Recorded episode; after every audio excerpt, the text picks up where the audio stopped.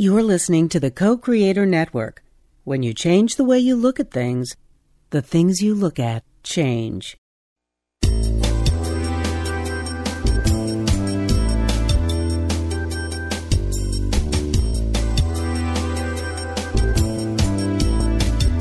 Good afternoon. Welcome to Why Shamanism Now, a practical path to authenticity, with your host, Christina Pratt, director of the Last Mask Center for Shamanic Healing. She's talking about how shamanic skills can bring us to physical, emotional, mental, and spiritual well being, especially when nothing else can.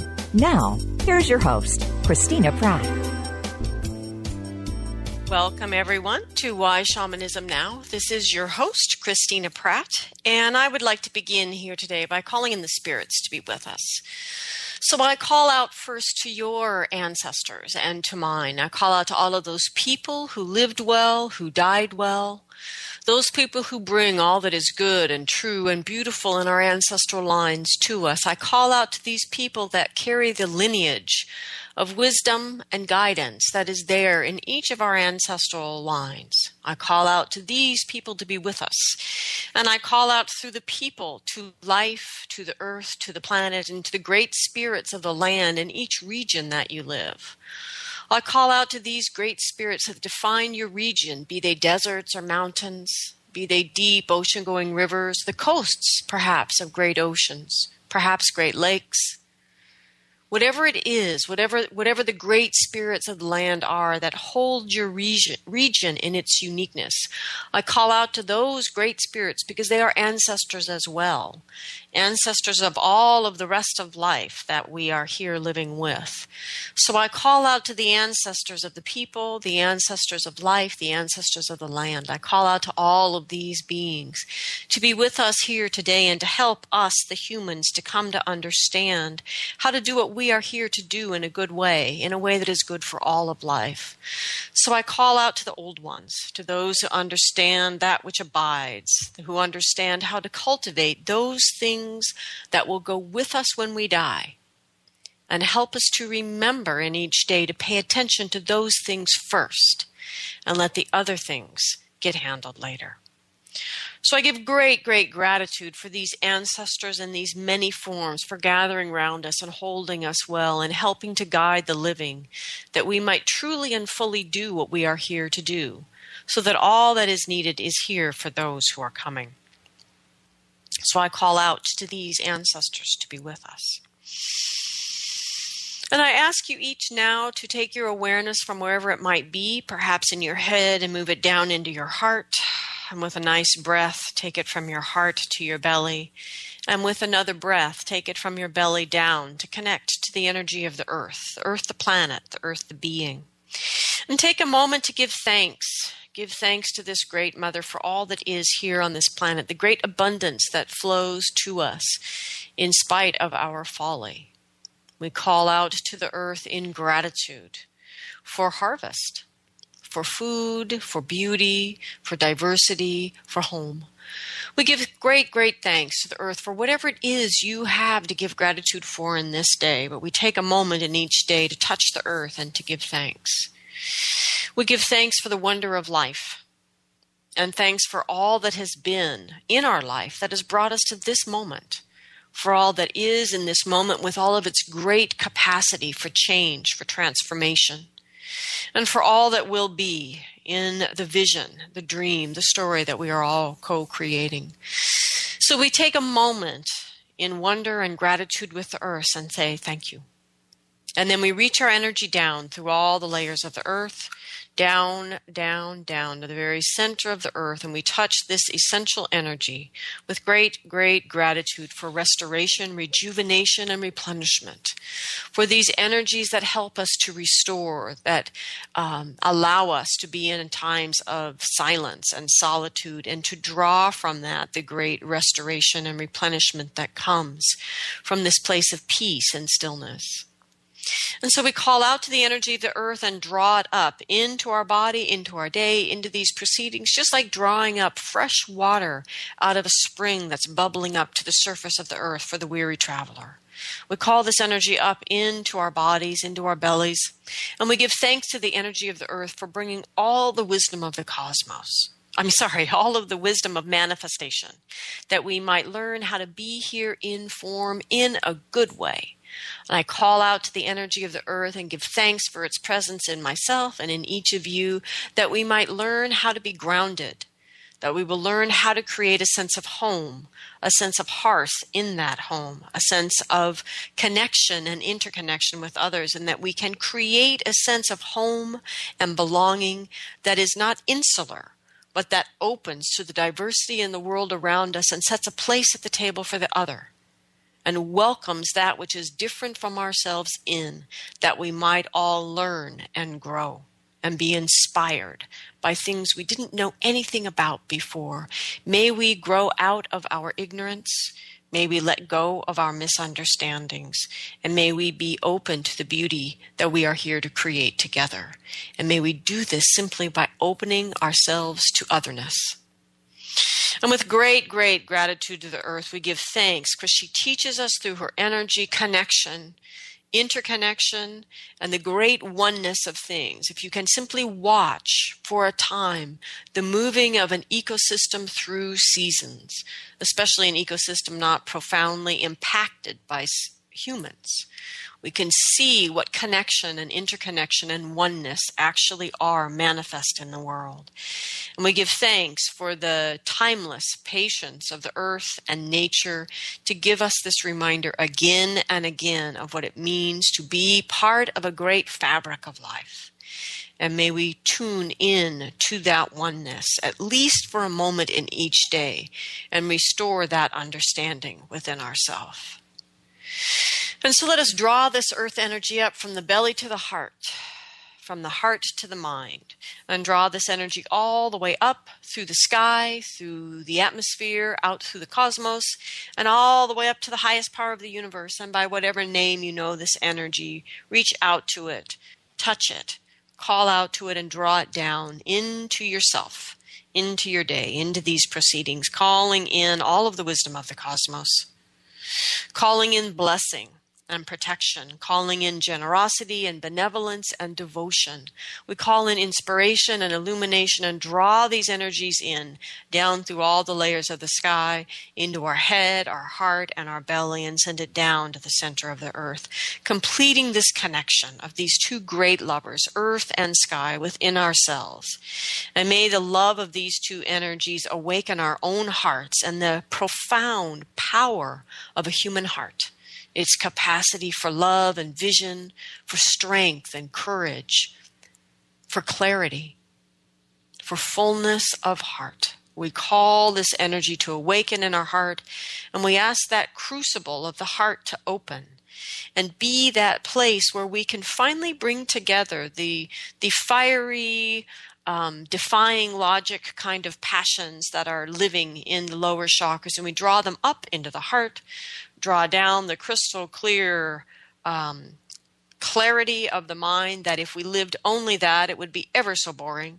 So we call these energies into the heart so that they can dance with each other in great passion to give birth to the third most sacred thing, that which is not yet known here at all, in any place in the great manifestation of life in many forms. Your purpose. And so we call out to the heart to to let the earth and sky, the belly and the head, to let these energies all dance together that they give birth to that third most sacred thing, your remembering of why you are here. And may you find in your heart courage to do something in this day, large or small, to bring those gifts out into the world. So, with all of these energies around us, I give great, great thanks for the help that we receive as humans in our life if we simply remember to open our hearts to receive it. So, may what needs to be said be said, what needs to be heard be heard, and may these proceedings go forward in a way that is good for all living things. I have so much gratitude for those of you that are helping me to keep this show alive and well uh, in a good way with good energy exchange out here in the world. For those of you that might be turning in, tuning in for the first time today, this show is available for free to anyone who has access to the internet, which means it's not exactly free to everyone, but we're trying. And there are about five years of archives of all the past shows, also for free, on whyshamanismnow.com, at the co-creatornetwork.com site, and on available on iTunes. Um, and the interview shows are available at the Society of Shamanic uh, Practitioners.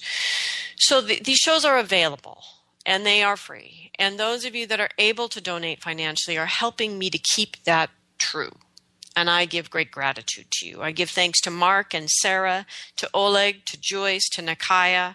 And I just, I, I have great gratitude in my heart and excitement in my heart that these donations come in from all over the world that touches me so deeply because the old story is a story of all of these nations fighting and various and sundry nations wanting to rule the whole world. I don't know why anyone would want to do that. It seems like really a whole lot of responsibility. But anyway, my point is thank you.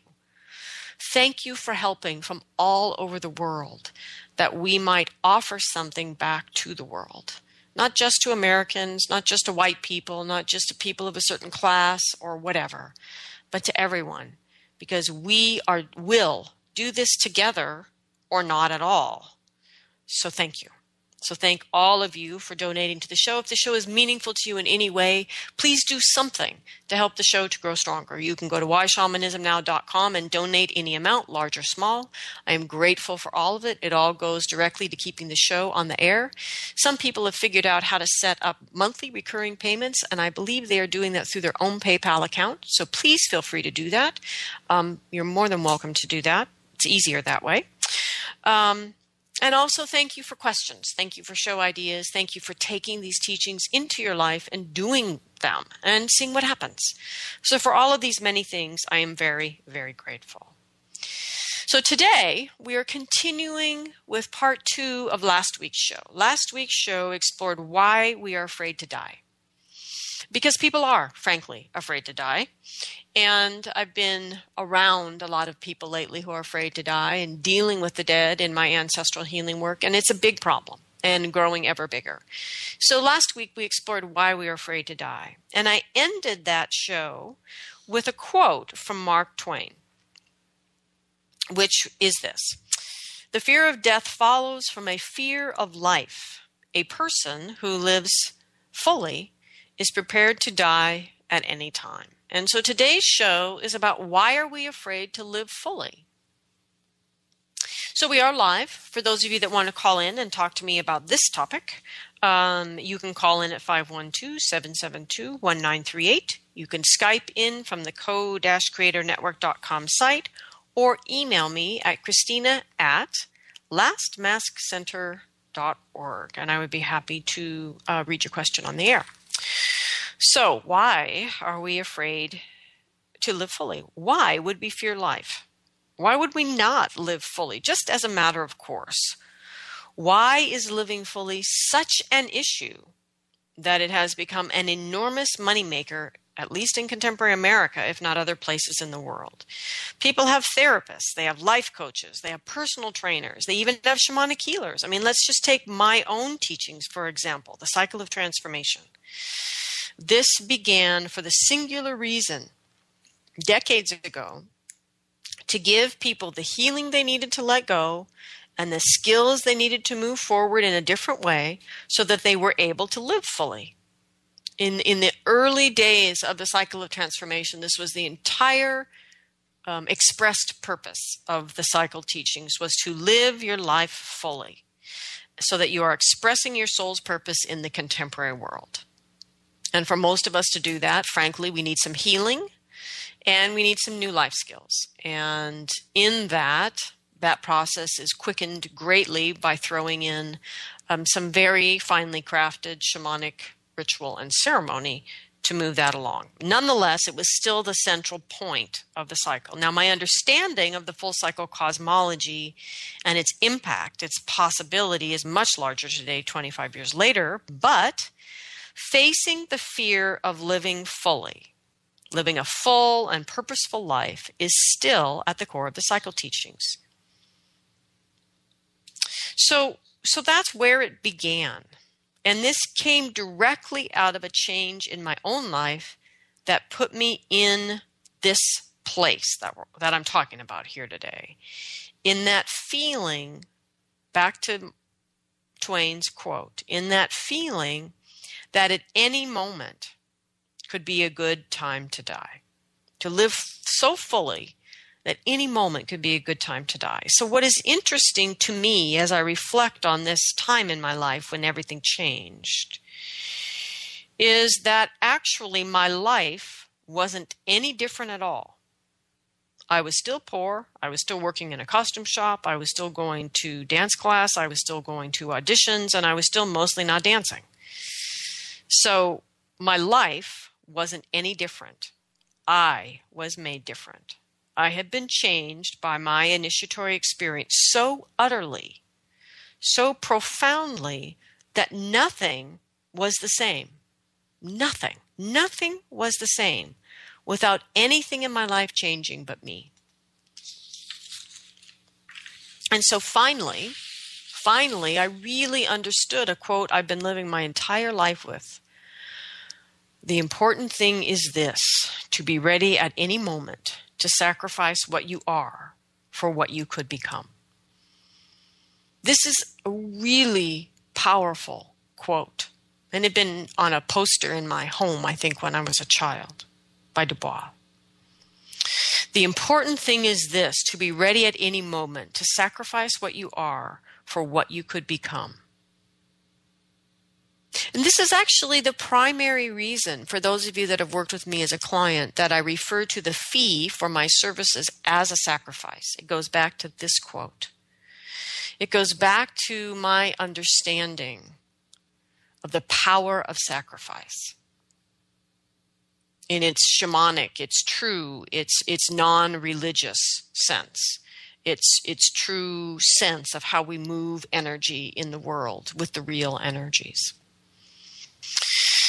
So even though I'd lived with this quote my whole life, I didn't really understand it until that time in my life there in New York when everything changed. So, what had happened in this spontaneous initiatory experience?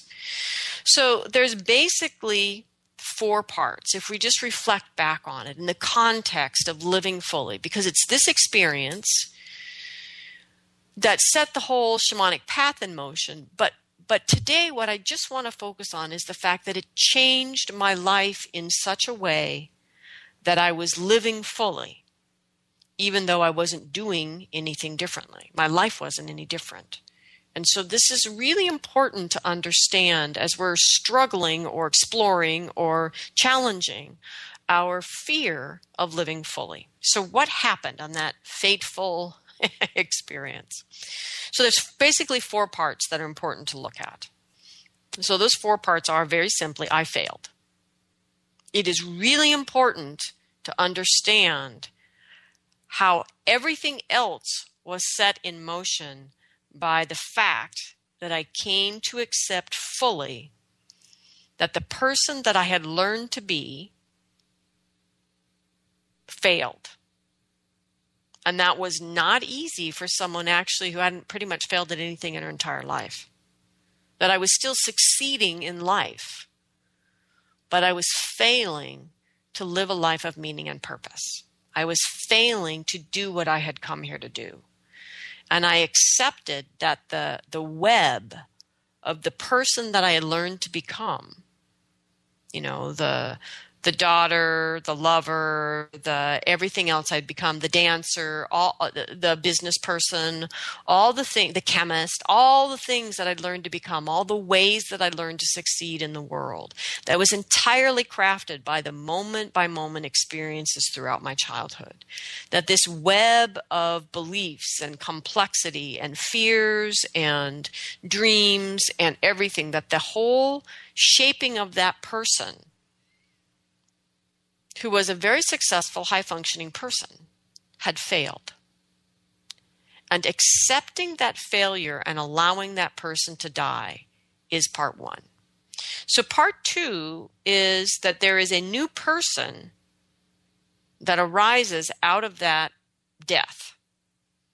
And that that new person forged a relationship with spirit. Now, I had no idea at the time that this would become my initiatory helping spirit. Frankly, I just wanted her to go away because she was scary. Um, but the point is, the new person that emerged from the death of the old person forged a relationship with spirit. So the primary relationship was with spirit. Not with my culture, not with my parents, not with my family of origin, not with any of that. It was a timeless primary relationship outside of space and time and circumstances and anything. So, part three the sort of quote unquote woman I learned to be. So this this this energy, this this energy invested in dreaming the dream of the woman I had learned to be left. Quite literally. In my experience, this was a very literal part of the experience that it just literally walked out. Well, it floated out. But the point is, it left in its entirety. It, it, I, I see, as I prepared for the show today, I, I saw it differently for the first time. I really saw it as the dream so the the the cultural dream is dreaming and my energy is contributing to that and it's all coming together and manifesting this dream that I'm contributing to that's dreaming my reality into existence. And that this is the woman I have learned to be from my time, from my culture, from every relationship I've ever had with the women that mattered to me and the men that mattered to me and my parents and their expectations and all of this stuff around woman, my education at a women's college. I mean, all these things contributed to the woman I had learned to be and she walked out, literally. And I let that dreaming go. And the important thing about one and three here on my little list is it left me in the unknown. And that's important to be willing to have some time, log some hours in the unknown, days, months, years, in the unknown, to allow something new to happen. But anyway, back to my list. One, two, three. Three was letting the woman or the man, given whoever you are, uh, that you had learned to be to walk out.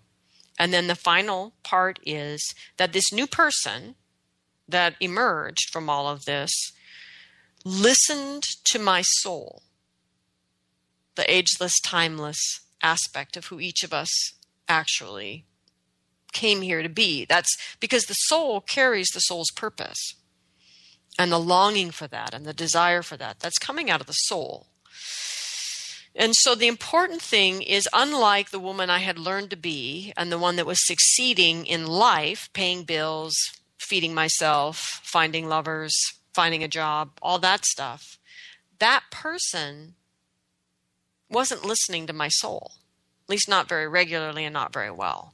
And so this new person, just forged, you know, stuck there in the unknown, reached out to two things one, spirit, and two, my own spirit, my own soul. And, and forged a relationship there and began to rebuild a trusting relationship. So these these things are not unique to me. They they are they are archetypal functioning parts of an initiatory experience whether it's an initiation from childhood to adulthood or or from adulthood into shamanism or whatever. These are initiatory actions, functions. So these are the four things to explore deeply in your life if you realize that you are actually afraid to live fully. To live passionately, or to simply create a life that you actually want to be living. I mean, so many high functioning people create these really amazing lives that frankly they don't want. They get there, they make it happen, and one one message is, is this really all there is? This is it? The other one is I, I don't feel anything coming from this. I'm doing all these fabulous things, but there's doesn't matter to me. There's no meaning in it. There's no purpose. So anyway, so these are these four things that we need to explore if we want to live passionately, if we want to live fully, or we simply want to create a life that we actually want to be living. So, with that said, I'm going to take a small detour and come back. So, let's talk for a minute about want.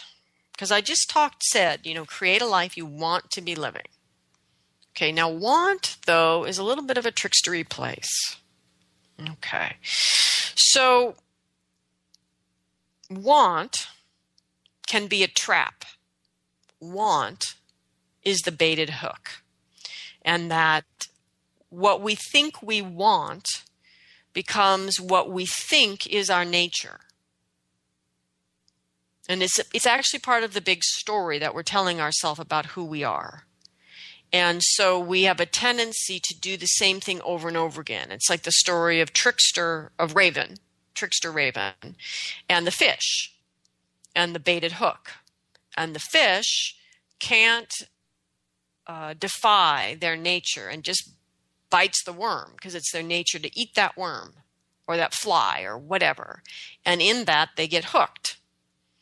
And so when you've told yourself it's your nature to eat that worm, to be that man or woman or husband or wife or starving artist or wildly financially successful business person or whatever you've told yourself is the worm, you're going to keep biting the hook.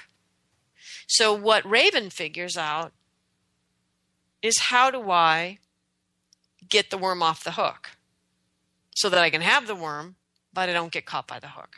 That's the trickstery bit around want. So, well, that's the Raven story about want. So, the trickster bit here is this whole context for this initiation happening in my life, right?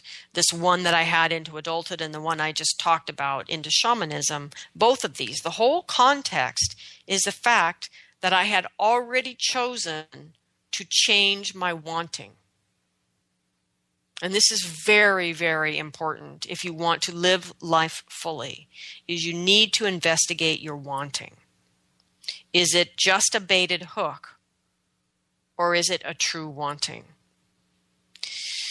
So i was in a time in my life in my early 20s that I no longer wanted to be the A student, the great lover, the beloved child that my parents were proud of, um, the successful business person in the world, the doctor, whatever it was. I no longer wanted the me I had become, even though she was extremely good at surviving in our contemporary world. You know, she was intelligent, but not too intelligent she was attractive, but not too attractive. So she could move into any situation and do it, not necessarily threatening people uh, it, at the get go. Sometimes threatening later once people realize they've been had. But the point is, was very high functioning and essentially very happy. And part of that was because I came into life with a lot of advantages that my parents provided for me beautifully. And I took that and ran with it. And so I was very successful in the world, in the world as my culture defined that value system. Right? But I had seen the trap in that. It's a long story why, but the point is, I had seen the trap in that success in the world. Not that we shouldn't be successful, but I had seen the trap in that particular version of success. And I had seen, thanks, frankly, to my drug addict boyfriend, that forced me, the suffering in that, my own suffering in that, forced me to see my own addictions. I had seen that I was addicted to being that person. So, in other words, being that person was as much of a trap for me as his cocaine addiction was a trap for him. That I was not free to be whatever I chose to be. In spite of all of this story we have in America, in particular, about being independent and being individuals and being free. And most Americans are not free at all because they are utterly and completely trapped by their own story of who they are, what they can and can't do, etc. So, my freedom, I realized that my sense of freedom and independence that I valued so much was utterly and completely false. That I actually wasn't free at all. That I was driven to be that person I had learned to be. And that it was a trap. And that I was a slave. I was imprisoned to my own story of myself. And I have to give thanks to Phyllis Pay and the clearing practices that I learned at that time in my life because they created the context to change my wanting. So that clearing practice showed me how I carried that prison with me. It really helped me see no matter the story, no matter how traumatic and true the story was, it isn't now. So if I am still allowing myself to be shaped by it, I am the prison keeper and the prison. And I really saw that. And I saw also in that that I could change the situation, which is the beauty of a true clearing practice, is you see that you are creating it and you see precisely how to clear it and how to change it. Um, but to do that in a big way, I realized I had to change what I wanted. And here, you must be very careful what you ask for. Because before you were asking for survival, you were asking for your parents to be proud of you, you were asking to be loved, you were asking to fit in, you were asking to survive and not be abandoned or banished or all this stuff. And that's the life we end up creating, and that's the prison. And so you must be very careful what you are asking for, careful what you are wanting. So at that time in my life, in these early 20s, I simply asked to know my purpose. I deeply wanted to know why I was here. I wanted my life to matter, not in any sense of fame or importance in that sense, but I wanted to have a life that was meaningful to me so that my time here mattered to me, that it was not wasted. So I changed my wanting I wanted to know why I was here more than I wanted to be successful, uh, put food on the table, be a great lover, be a good daughter, any of those things. I wanted to know why I was here more than any of the things I had been wanting for the first two decades of my life. So, like Raven, I changed my wanting. I began to try to figure out how to get the worm off the hook without biting the hook. In other words, how to feed myself without feeding myself in the old ways, right? How to do it differently. Or I simply agreed to go hungry for a moment so that something else could happen. And that is another really important aspect of the trickstery nature of things is sometimes we must forego what we think we want or need to allow an entire another set of circumstances to happen. So, first, if we want to deal with our fear of living fully, first you must change your wanting. And no one can do this for you. you must change your wanting. This isn't about soul loss so you can't do it, or this isn't about my PTSD, so I can't do it. This isn't about I'm oh so sensitive, so I can't do it, or about possession, I'm possessed, so I can't do it. It makes me do this. It's not about any of these other reasons.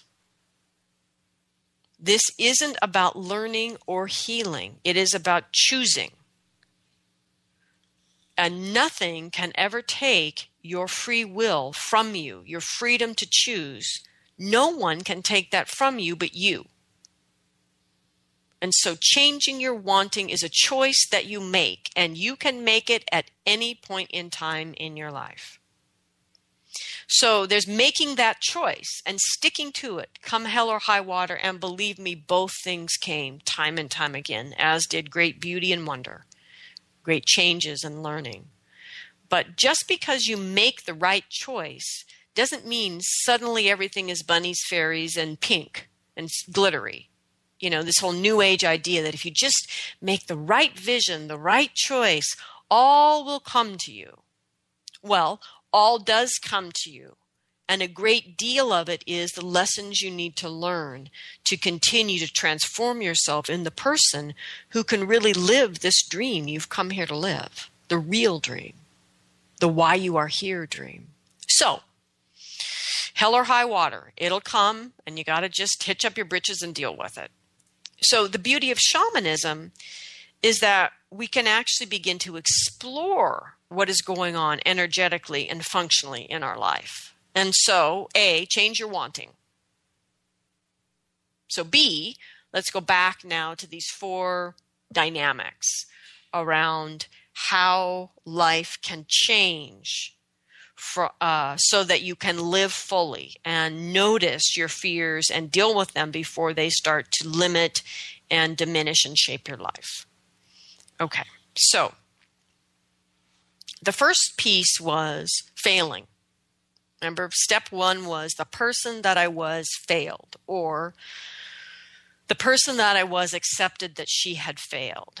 So at this point in time, there's not a lot of distance between my internal, my most internal sense of self and my ego identity at that young, tender age in my 20s.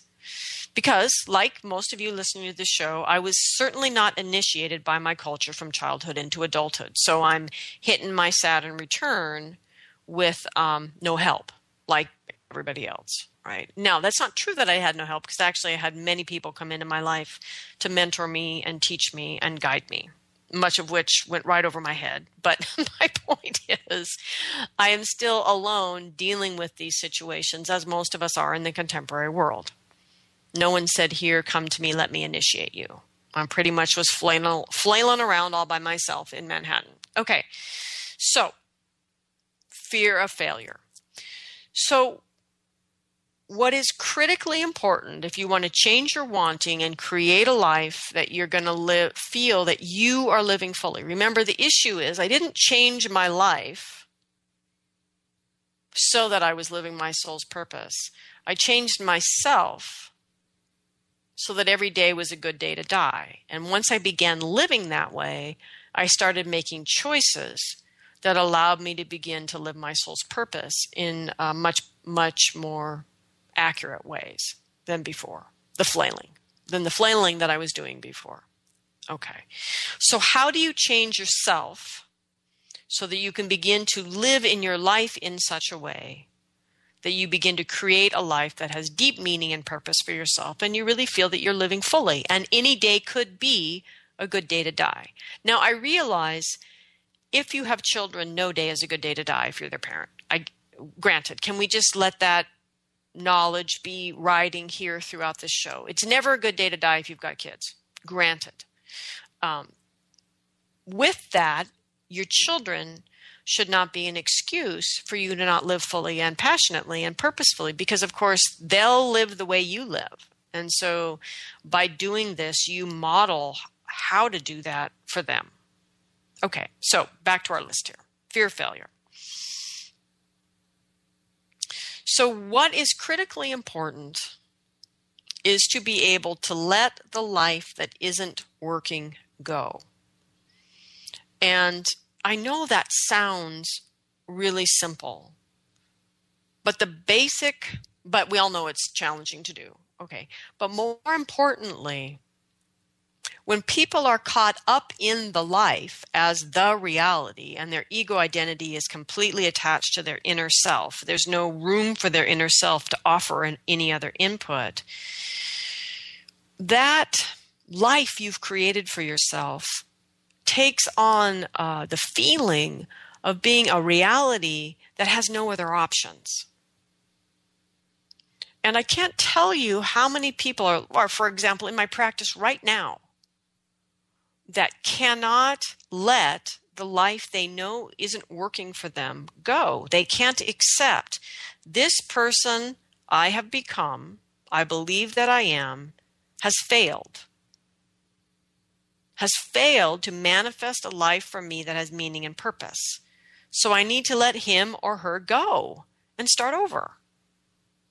And that this there there's this like politically correct idea that somehow to acknowledge that failure is um, not accepting ourselves but to not acknowledge that failure means we never close the door. We never acknowledge what isn't working and stop it.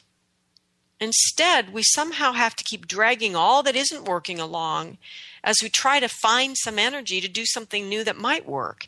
And as an energetic equation that doesn't work. If I want to do something new, I have to stop doing something old so that I have the energy to do the new thing. It's very simple. So I worked with this woman for a long time. She was a very committed student, even part of my uh, initial efforts at taking on apprentices. So many, many years in the cycle teachings.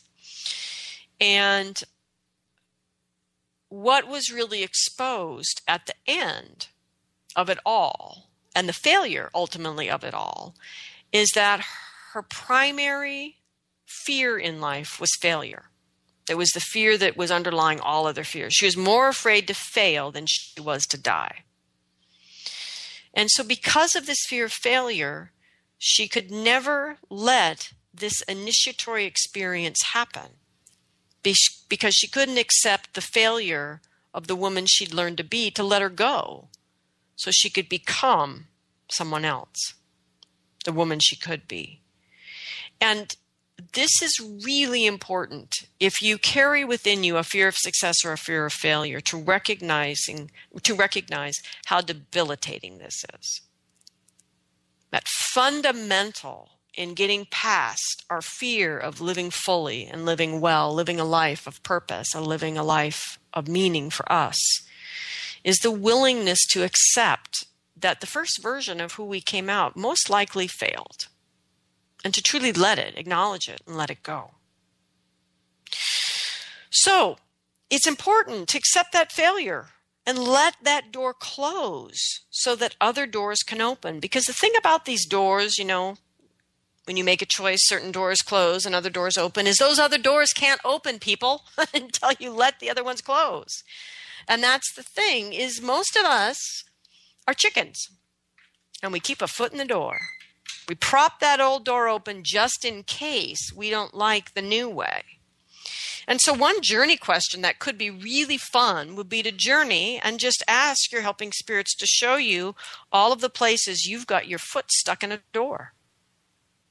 And then ask your great, great answers. Okay, now go back to each one and ask what do you need to change in yourself to get that foot out of that door and do it. That would be a great task to do between now and the winter solstice. give you a whole lot of things to throw into that winter solstice fire.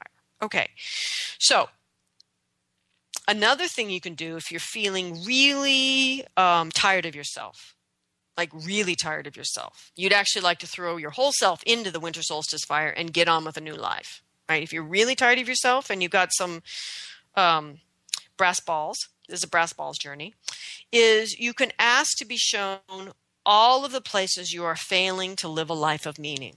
Walk through your whole day, your whole your whole current life, and ask to truly be shown all of the places uh, you are failing to live a life of meaning. Now, that might be hard to see, but wouldn't it be nice to simply know so you can get on with it? so you can understand what it is you need to let go so you can get on with it. I mean, we are the people who chose to be here now to write the new story for the new world, which means we need to become new people yesterday. So why not? Why not do the brass balls journey? Find out. For many, many, many years, I kept this quote from Alva Simon with me Death is only one of many ways to lose your life the dangers of not doing what you perceive as your destiny are greater than anything else. Not doing what you perceive of as your destiny is a greater danger than death. That is very important to flip those fear of death beliefs on their head and understand that not doing what has meaning and purpose for you is far uh, more damaging in the long evolution of your soul than death in a simple lifetime. So, number two on our little list was to forge an intimate relationship with spirit, to feed that relationship, to tend it, and to really use it. And so, the important thing well, first off, intimate relationship with spirit, go to the site, whyshamanismnow.com, search for intimate relationship with spirit, and listen to that show. It's a very important thing to understand that in our relationship with spirit, we need to be willing to cultivate true intimacy with spirit. And so we one of the ways we do that is we go to our helping spirits and we ask, how do I feed this relationship? Do you learn their song and sing it? Do you learn their dance and dance it? Do you create an altar for them and leave particular offerings? Do you leave particular offerings and speak a certain prayer at a certain tree on your way to work? What is it that you need to do to feed that relationship? And then what do you do to tend it? I mean, many people think that they tend their relationship with their helping spirits by not eating meat. But if in not eating meat you are damaging your health, creating an inflammatory response from eating, frankly, too many carbohydrates and not keeping your uh, food balanced, not giving your body the building blocks it needs to con- be in its constant state of repair and healing, you are diminishing your capacity to carry the co creation that you create with your helping spirit out in the world. So you're not helping. You're not tending that relationship with your helping spirits if you're not tending your own health. And so what's important to do is to not take these pat answers you'd be given off a website or even frankly from a teacher, even frankly from me. Journey about it. Ask your helping spirit, how do I tend this relationship? And and people always go, What do you mean by tending, Christine? I can't tell you how many emails I get about what does tending mean? Okay, so for example, with my husband, the deal breaker in our relationship from his perspective would be me sleeping with someone else, me having sex with someone else, male, female, it doesn't matter who or what. That for him, that would be an, a, deal breaker. Now, interestingly, it's not a deal breaker for me. If he were to do the same thing, that wouldn't be it. I have other deal breakers. But for me, or and, so tending, so for me to choose to tend my relationship with my husband, I need to choose to tend that thing that for him is too painful and to not go there, even though it doesn't matter at all to me. Not a bit to me but it matters to him. And so I choose to tend that place in our relationship, even though I don't really have any natural instinct towards it, no meaning myself towards it. But I do it for him because I care about our relationship so deeply and I want to tend it. I want it to grow. I want to give it the energy that will allow it to stay alive and to flourish and to keep changing as we age. That's tending a relationship. Right now, I've left these ridiculously enormous salvia plants in my garden, even though everything else, almost everything else, has been pulled out for the winter or harvested to eat because these dang hummingbirds love it so much. And they're totally overgrown. They're all over the place. They're a mess, but the hummingbirds are back day after day. And so I tend my relationship with hummingbird, which is a critically important helping spirit in my cycle teachings, by leaving these dang salvias up way past when it's convenient for me to pull these dang things out, get them ready for the winter, and to just let the hummingbirds feed. Inconvenient for me, but how inconvenient, given all that hummingbird gives me. There's great, great grace in my relationship with Hummingbird and my family, my husband, everybody, because I'm willing to tend that relationship and feed that relationship and do things that are not exactly convenient for me, not exactly what I want to do, because I care more about what could come from the relationship. That's feeding and tending a relationship. And this is what it means to begin to forge a relationship with spirit. If you journey, will your helping spirit keep coming to you in your journeys if you don't do that? Yeah, probably. Assuming you do what you're told to do in your journeys and there's a certain flow of energy of receiving answers and acting on them, will your helping spirits keep coming? Sure. But you're not moving into the intimacy possible in that relationship that would allow your helping spirits to really help you to forge a life of great meaning and purpose. So you overcome your natural fears of living fully and you do it anyway.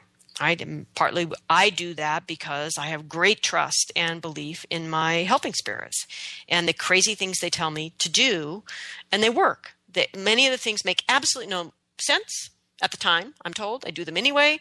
And the reason unfolds as the events occur. So, thus, part two on our little challenge here today in the soul cultivation that is necessary to live a life fully and to not be afraid of living fully is forge a truly intimate relationship with spirit and use it. Journey, use your answers, but journey also about how to cultivate a truly intimate relationship with your specific helping spirit or spirits. Okay, so number three on our little hit parade was to develop a distance. Well, it was about the the story of who I'd learned to be, the woman, the the dream woman, the story woman I had learned to be that had taken on as the definition for being a woman in the world, how that walked out. So, how do you do that? How could we approach that? So, the way you would think about it is develop a distance between the man or woman you've learned to be and the deepest core inner person that you are. In other words, you begin to tease out who you have learned to be based on past successes and failures until you can begin to sense it as a role that you are choosing to play. That it is, you don't have your inner self and your ego identity person so merged that there's no breathing room. You want to be able to sense this inner self and then this outer person that you've chosen to be, that you've crafted in your life. And so, in this way, you begin to understand that there is an I. There is this inner, deep, most important self that is connected to your purpose, your soul's purpose. There's your personality and all the choices you're making to express and develop that personality and character in the world. And then there's this role the what it means to be a man or what it means to be a woman that you've taken on. And if you can tease these out in your awareness, you'll be making great headway. So how would you do that? Right? Sounds like a simple concept. How would you do that? For me, it was back to thank you, Phyllis Pay, for the energy clearing practices that I teach. So, once again, in this show, we're bringing up the actual energy clearing class again. It is so important in our effort to live fully and to not be afraid of living a full life to clear the things that distort that. So, the next time that class is happening is January at Rowe Center in Rowe, Massachusetts. You can register at Rowe, R-W-E dot org or something like that, rowecenter.org. Um, and just, it's there. It's in January. Sign up if you want to learn to do this clearing practice. Okay. Anyway, back to the clearing practice. So, for new journeyers, know that your helping spirits are really good at journeys that assist you in this. Um, because these these energies are already present in your life, and so there are many many journey questions you could ask to begin to tease these uh, the I and the personality and the role out. Now, for advanced journeyers, you could work with the pool of true reflection. The pool of true re- reflection is is a power spot that is created by the existence of the void the, the true void the source of all life void. And if you can cultivate a relationship with death you could ask death to take you to the pool of true reflection and you present an image of some of whatever it is to the pool and you ask the pool to show you the reflection of its deeper truth and then you you see what it's really about. So you can begin to sort out who's I, who's my personality, who's the role at the pool of true reflection. You could work with that if you can cultivate a relationship with death to take you there and hold space for you while you are there. So, all of this is really talking about something that, frankly, you know, insurance companies, not that I necessarily believe in the whole racket of insurance. Um, that's a whole nother story. But there was a great ad from the Fireman's Fund many, many years ago that says life is a rush into the unknown. You can duck down and hope nothing hits you, or stand up tall as you can, show it your teeth, and say, Dish it up, baby, and don't be stingy with the jalapenos. So, what I love about this is this is the attitude. Don't duck down and try not to get hit by anything. Stand up, show it your teeth, growl at life a little bit, and, you know, say, dish it up, baby, let's go. So, this is kind of the attitude that comes as we begin to do these four things in our life. And it's not a one time journey. It's not like you're going to do four journeys and fix this, but it's a way of beginning to engage with your helping spirits to move these four things in your life. So the fourth one was learn to listen to your soul. Now, this is actually the trickiest bit of the whole project here. But I guess the most practical thing that I've learned over all of these years is that the soul doesn't shout, the soul doesn't hurry up. So if you want to develop a primary relationship with your soul, then you have to slow down and you have to shut up. I'm sorry. It's just the way that it works. So there's really no reason to be polite or politically correct about that. And I know I always get emails, you shouldn't tell us to shut up. But the truth of the matter is, yeah, energy is very patterned, it has momentum. And sometimes you really have to be direct with yourself and your own energy and say, sit down and shut up. Let me hear a different voice. I am tired of you. Sometimes we have to say that to ourselves. Okay, because the thing that you really, really need to remember is that your soul is old. And for most of you listening to this show, that's a given. Your soul is old. What that also means is that your soul is tired of you and your story and all the ways you duck down and try not to get hit, all the ways that you play small. Your soul is tired of being yet another human that is afraid of living fully. So, this is about how then do you cultivate and learn to listen to your soul so your soul can go, oh, thank goodness she's finally listening. He's finally going to pay attention. So, the challenges. Um, I have some challenges for soul cultivation, but I'm also running out of time. And these are really good challenges for soul cultivation to address our fear of living well. So I think what I'm going to do is make this a two part show, and we'll talk about this next week. So, what's really, really, really important in this issue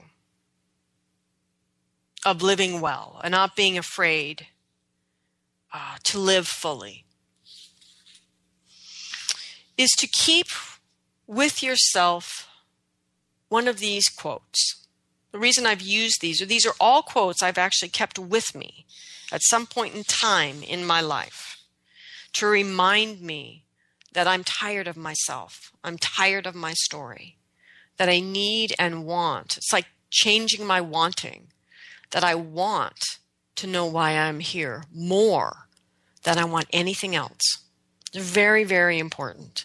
And so to keep with yourself some sort of quote from some wise person and it can be a quote, a serious quote, like death is one of the many ways to lose your life. The dangers of not doing what you perceive as your destiny are greater than anything else. It could be something very profound and serious like that. But it could also be something like our Fireman's Fund ad. Life is a rush into the unknown. You can duck down and hope nothing hits you, or stand up tall as you can, show it your teeth, and say, Dish it up, baby, and don't be stingy with the jalapenos. Either way, either way, pick something. Pick some quote, some t shirt, some bumper sticker, something that can remind you that you are choosing to live fully. You are accepting that who you have been has failed and letting him or her go. You are forging a truly intimate relationship with spirit to help you to deal with the unknown that that brings into your life. That you are allowing, no, you are pushing out the man or the woman you have learned to be to create space to discover who you are. And in that, you are slowing down and being quiet and beginning to forge a relationship with your soul. And I guess we'll talk more about that next week. So I'd like to give thanks for the spirits that have gathered around us here, the ancestors of the people, the ancestors of life, the ancestors of the land. Give thanks to the earth below and the sky above, and to the heart that unites us all. So I give great, great thanks to all of you for listening here today. Find your quote have it ready next week as we talk about how we cultivate a relationship with our soul. Thank you, everyone.